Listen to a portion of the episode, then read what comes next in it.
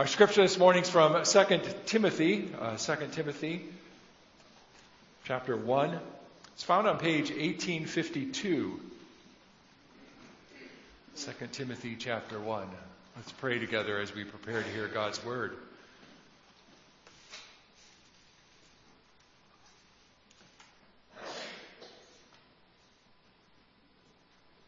God, we are expectant before you this morning as we prepare to hear your word. Tune our ears, our hearts, our lives to what you speak to us. And help us as we are prepared to receive you, not only in a celebration of your birth this coming week, but as we are prepared to receive you when you come again. We pray this in Jesus' name. Amen. 2 Timothy chapter 1. Paul, an apostle of Christ Jesus, by the will of God, according to the promise of life that is in Christ Jesus, to Timothy, my dear son. Grace, mercy, and peace from God the Father and Christ Jesus our Lord. I thank God whom I serve, as my ancestors did, with a clear conscience, as night and day I constantly remember you in my prayers. Recalling your tears, I long to see you so that I may be filled with joy. I've been reminded of your sincere faith, which first lived in your grandmother Lois and in your mother Eunice, and I'm persuaded now lives in you also. For this reason, I remind you to fan into flame the gift of God which is in you through the laying on of my hands. For God did not give us a spirit of timidity, but a spirit of power, of love, and of self-discipline. So do not be ashamed to testify about our Lord or ashamed of me as prisoner, but join with me in suffering for the gospel by the power of God, who has saved us and called us to a holy life, not because of anything we have done, but because of his own purpose and grace. This grace was given us in Christ Jesus before the beginning of time, but it has now been revealed through the appearing of our Savior Christ Jesus, who has destroyed death and has brought life and immortality to light through the gospel. And of this gospel, I was appointed a herald and an apostle and a teacher. That's why I am suffering as I am. Yet I'm not ashamed because I know whom I have believed and am convinced that he's able to guard what I've entrusted to him for that day. What you have heard from me, keep as the pattern of sound teaching with faith and love in Christ Jesus. Guard the good deposit that was entrusted to you.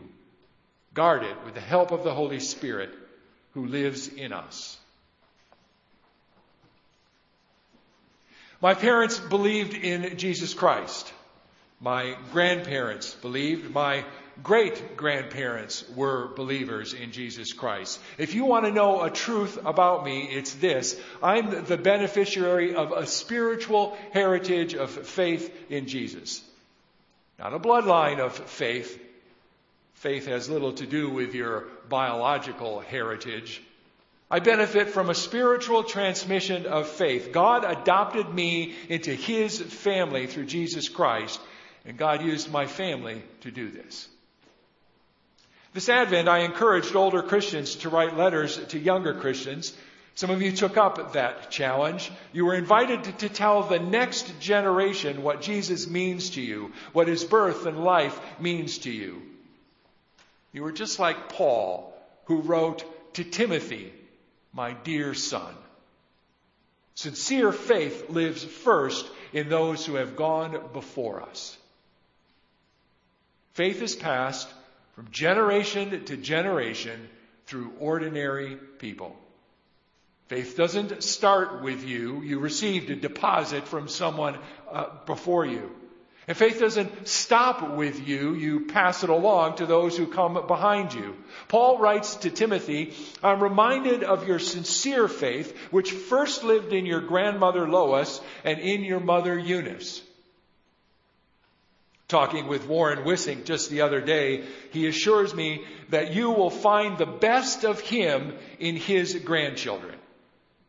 I'll leave that to the parents to judge. But this much is true. God uses ordinary people like Warren to pass faith along from generation to generation. Here's Paul, stuck in a Roman prison, faces the end of his life, and he recalls that the last time he saw Timothy, Timothy had tears streaming down his face. Timothy was like a son to Paul. Paul writes to Timothy about the way faith has worked its way into Timothy's life. It's the way God always works. God opens up our lives to His grace, and those lives touched by grace influence the next generation. Abraham and Sarah were run of the mill 90 year olds. Just when they had given up hope of ever being parents, God used, had the last laugh, and God blessed them with a son, Isaac. And God used these nonagenarians to move faith along to the next generation. Jesse's son, David, the youngest of the family. He took the heritage of faith he received and passed it along. Though some generations struggled, a remnant of faith made it from him to its manger in Bethlehem to receive the gift that God had prepared. God used kings and prophets and priests to move faith along from generation to generation.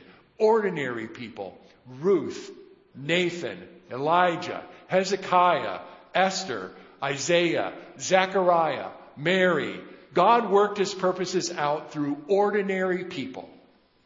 Not because these people were so great, rather, God does great things through them. God comes to us through ordinary people. I mean, think about your life. The truth of God's love came to you through an ordinary person. You became a believer because someone involved themselves in your life. You saw the reality of Christian faith up close and it became personal to you. Your mother took you to Sunday school, talked with you about the stories you heard. You saw her on her knees praying. The reality of her faith convinced you about Jesus. You came to see him as the Savior of the world. But I'm not just talking about mothers and fathers. Many of us can speak to the blessing we've received from those other than our parents. I was influenced to faith by Mel, by Dottie, by John. They spoke and they acted into my life so that I came to see Jesus more clearly. For others of you, it's a, a best friend who made an impact. He listened when you were hurting. He prayed for you. The reality of his faith convinced you that Jesus really was the Savior of the world. God uses ordinary people to pass faith along from generation to generation.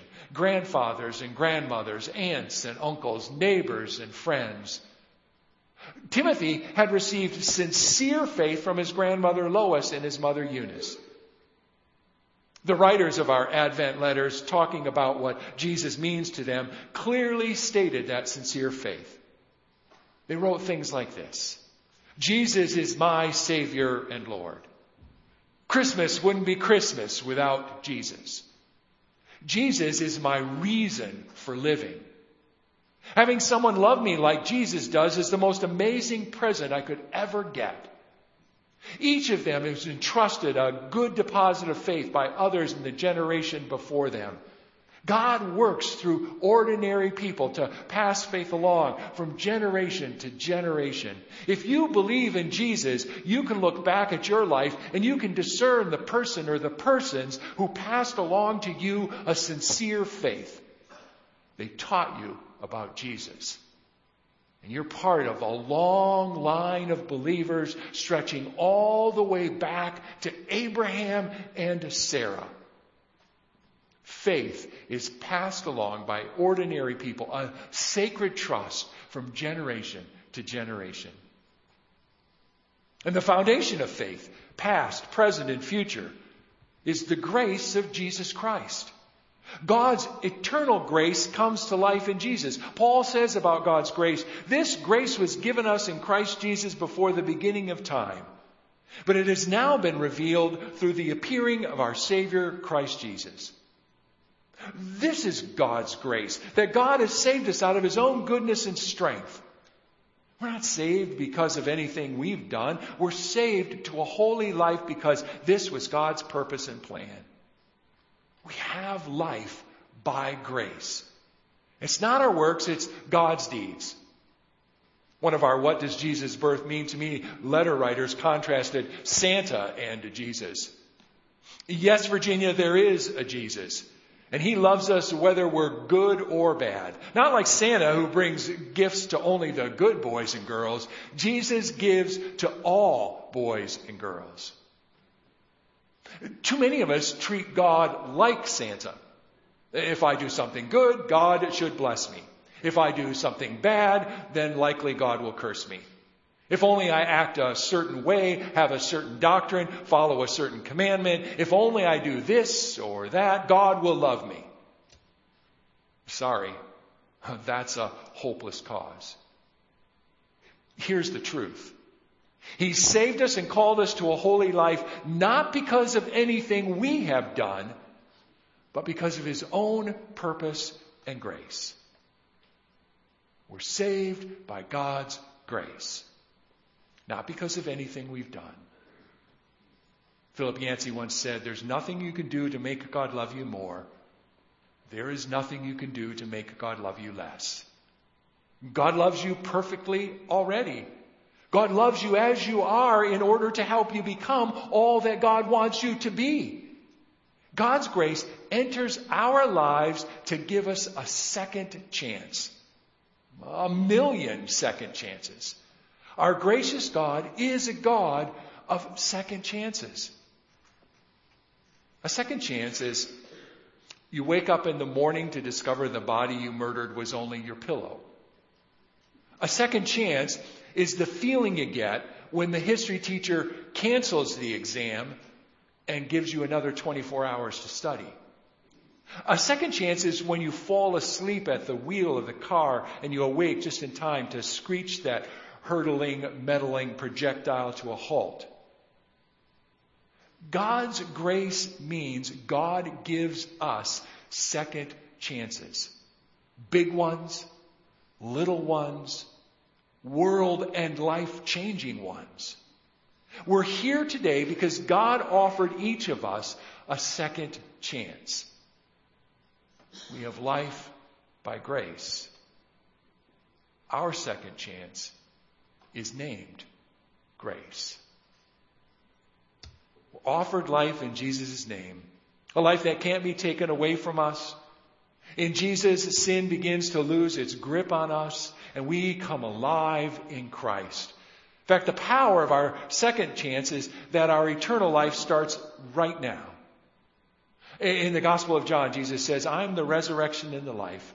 The one who believes in me will live even though they die, and whoever lives by believing in me will never die. He destroyed death. You have nothing to fear. Nothing. The greatest enemy of humanity, the curse of death that appeared when sin entered the world, has been overcome. That's why Cliff Eskus could say to me, that Ginger was ready for death. She wasn't afraid of what would greet her on the other side. Jesus brought life and immortality to light. Even though Paul faces the end of his life, he writes this letter of encouragement to Timothy because Paul has life in Jesus' name. God's gift has been revealed in the appearing of Jesus Christ. We sing these words No guilt in life, no fear in death. This is the power of Christ in me. From life's first cry to final breath, Jesus commands my destiny. No power of hell, no human plan can ever pluck me from his hand till he returns or calls me home. Here, in the power of Christ, I'll stand. Right now, in this life, God's grace apprehends us. A life by grace given to us in Christ before the beginning of time, now revealed through the appearing of Jesus Christ. This grace of God, it's the foundation of our lives. We have life by grace. And by that same grace of God, we're called to bring holiness to life.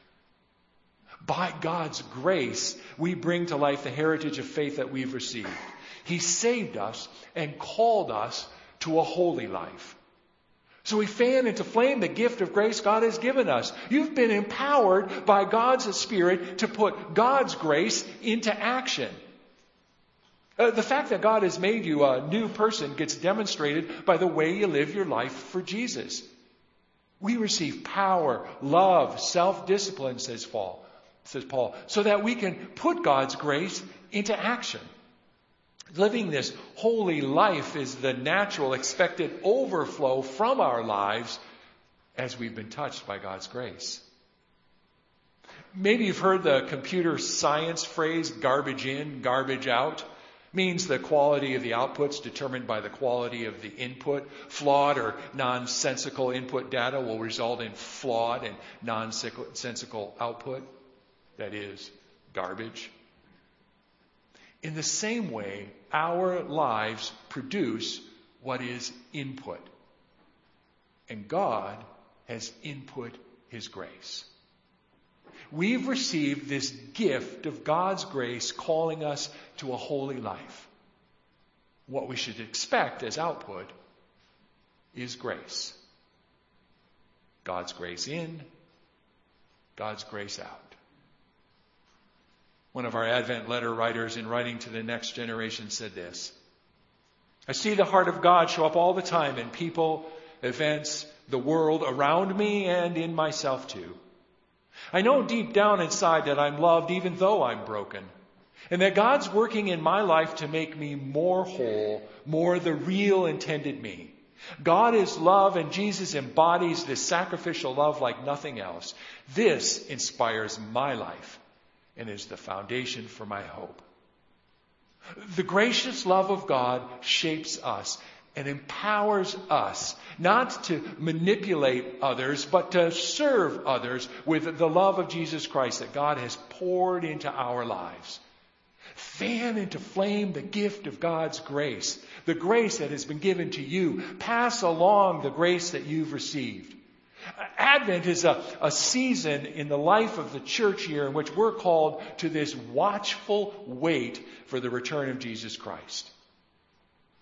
But here's the problem watchfulness, and especially never ending watchfulness, is exhausting. And it seems like Christ's return will never happen. I mean, the church has been standing on tiptoe in expectation for 2,000 years.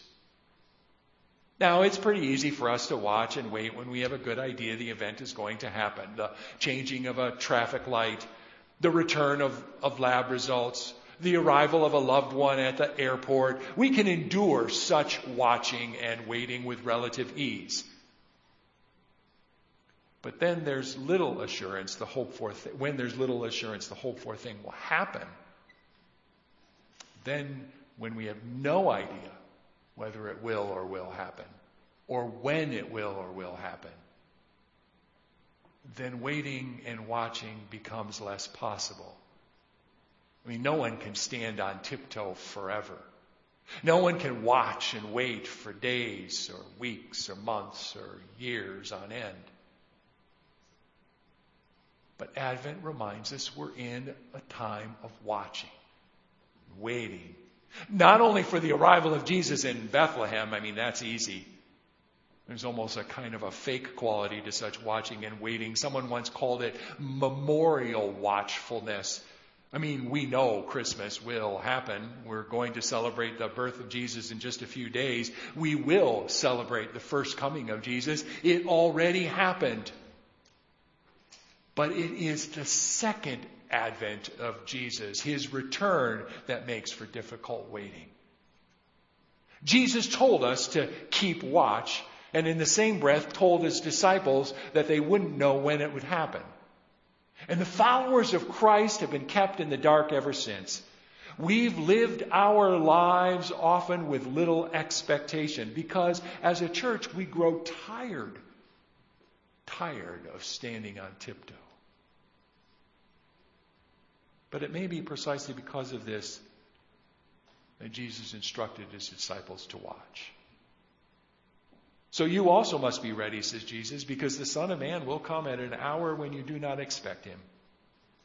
Who then is the faithful and wise servant whom the master has put in charge of the servants in his household to give them their food at the proper time?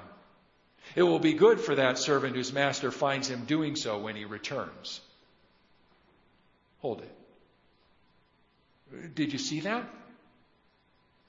Did you see that watchfulness is just doing your job? Doing it well, doing it conscientiously, the servant preparing the food and serving it. It seems that being faithful to our Lord in everyday routines, being watchful in our waiting, is living the kind of holy life, the watchful life that Jesus expects. Being a thoughtful husband or wife or a friend, an honest office manager, a careful teacher, an ethical accountant, a caring nurse. These are signs that we are aware that Jesus came and is coming back. Here's what Paul's getting at. God's grace entered our lives to save us, and in return, we're called to holiness. That is, we're to live every moment of our lives by grace. We fill up our waiting time with grace. As someone once put it, when we let God's grace flow through us in our parenting and in our marriages, in our friendships and in our daily work, in how we behave when we're stuck in traffic, and how we interact with store clerks and restaurant servers, then we show watchfulness because we display an abiding sense of what Jesus has done for us. When you live with a constant awareness of Jesus' grace, also live with a bent toward his second coming. We're not given a spirit that fears or is timid, but we're given God's grace so that our spirits are filled with power, love, self discipline. When life doesn't go our way, rather than withdraw or complain, we pour out God's grace. We wait in grace. Perhaps you know the story of the hymn When Peace Like a River. In mid November 1873, Horatio and Anna Spafford and their four daughters were going to make a trip by ocean liner from New York to Paris. Last minute, however, Horatio had business come up, and so he sent his wife and his daughters ahead, assuring them that he would catch up with them in time for Christmas. There were 313 passengers aboard the ocean liner. The atmosphere on board was festive in anticipation of Christmas. It was a welcome occasion for the Spafford family. See, two years earlier, Horatio had lost almost all of his business interests in the Great Chicago Fire. And so this trip brought new hope to life. But this journey of hope and healing turned tragic. In the middle of the night, not far from their destination, the ocean liner collided with an iron hulled clipper. Lifeboats filled. Anna got separated from her two oldest daughters. A wave washed over and swept Anna and her two youngest into the ocean. And when rescue workers arrived, they only found Anna unconscious, afloat on a wooden plank. Horatio Spafford got news via a telegram from Anna. It read, Saved alone. What shall I do? Horatio immediately sailed from New York. He told a friend that he was determined not to lose faith. And when they passed the area where Anna's ship went down, Horatio was gripped by the comfort only God could give. When peace like a river attendeth my way, when sorrows like sea billows roll, whatever my lot, thou hast taught me to say, it is well. It is well with my soul. Despite their suffering, Horatio and Anna clung with faith to God's grace. They returned to Chicago, and they were blessed with three more children. But one of these, a son, succumbed to scarlet fever and died. Still, despite all of the tests and suffering that had happened to Horatio and Anna, they continued in faith with unwavering trust in God. In 1881, they moved to Jerusalem and they established a colony for humanitarian purposes. And in time, the Spafford's daughter, Bertha, expanded the humanitarian work. Her intent was to serve those who had experienced the shipwrecks of life. During World War I, she organized soup kitchens for refugees. She oversaw hospitals for wounded soldiers, regardless of which side they were on. One Christmas Eve, Bertha met a Bedouin man and his sick wife with a newborn son.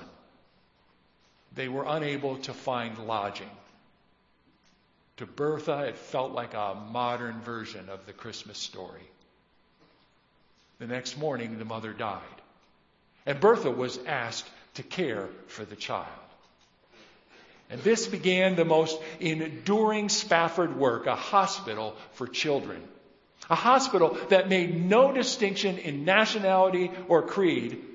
A hospital in Jerusalem that made no distinction of nationality or creed.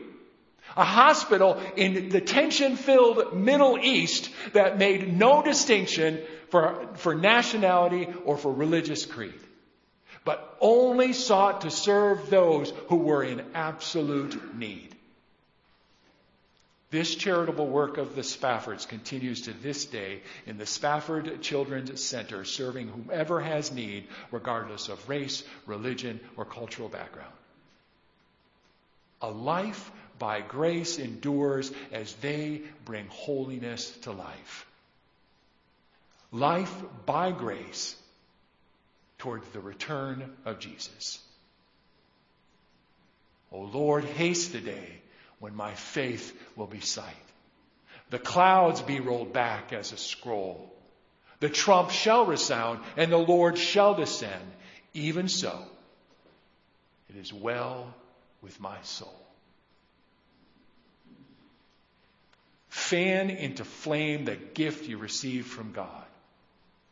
Generation after generation points to the grace of Jesus Christ as the foundation of faith.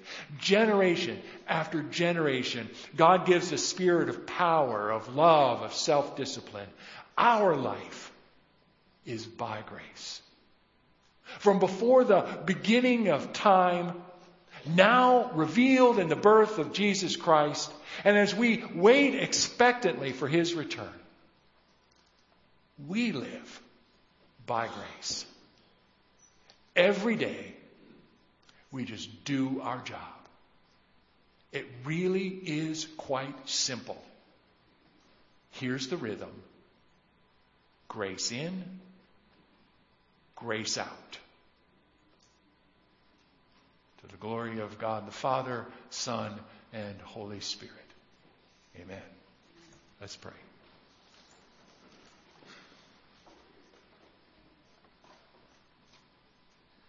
God, we are we are flabbergasted by your grace. To call it amazing almost seems like a slight. For you have radically changed our lives. And not only have we received your grace, but you, by your Spirit, empower us to live your grace to dispense it to others who are in need, to others who cross our path, to all whom we interact with. Oh God, by your Spirit, help us to receive that grace of Jesus Christ that comes when He appears, that grace of Jesus that came in His coming to earth to be with us that grace of Jesus that humbled itself. And help us to receive that grace and live that grace in all humility toward you and toward others. We pray this in Jesus' name. Amen.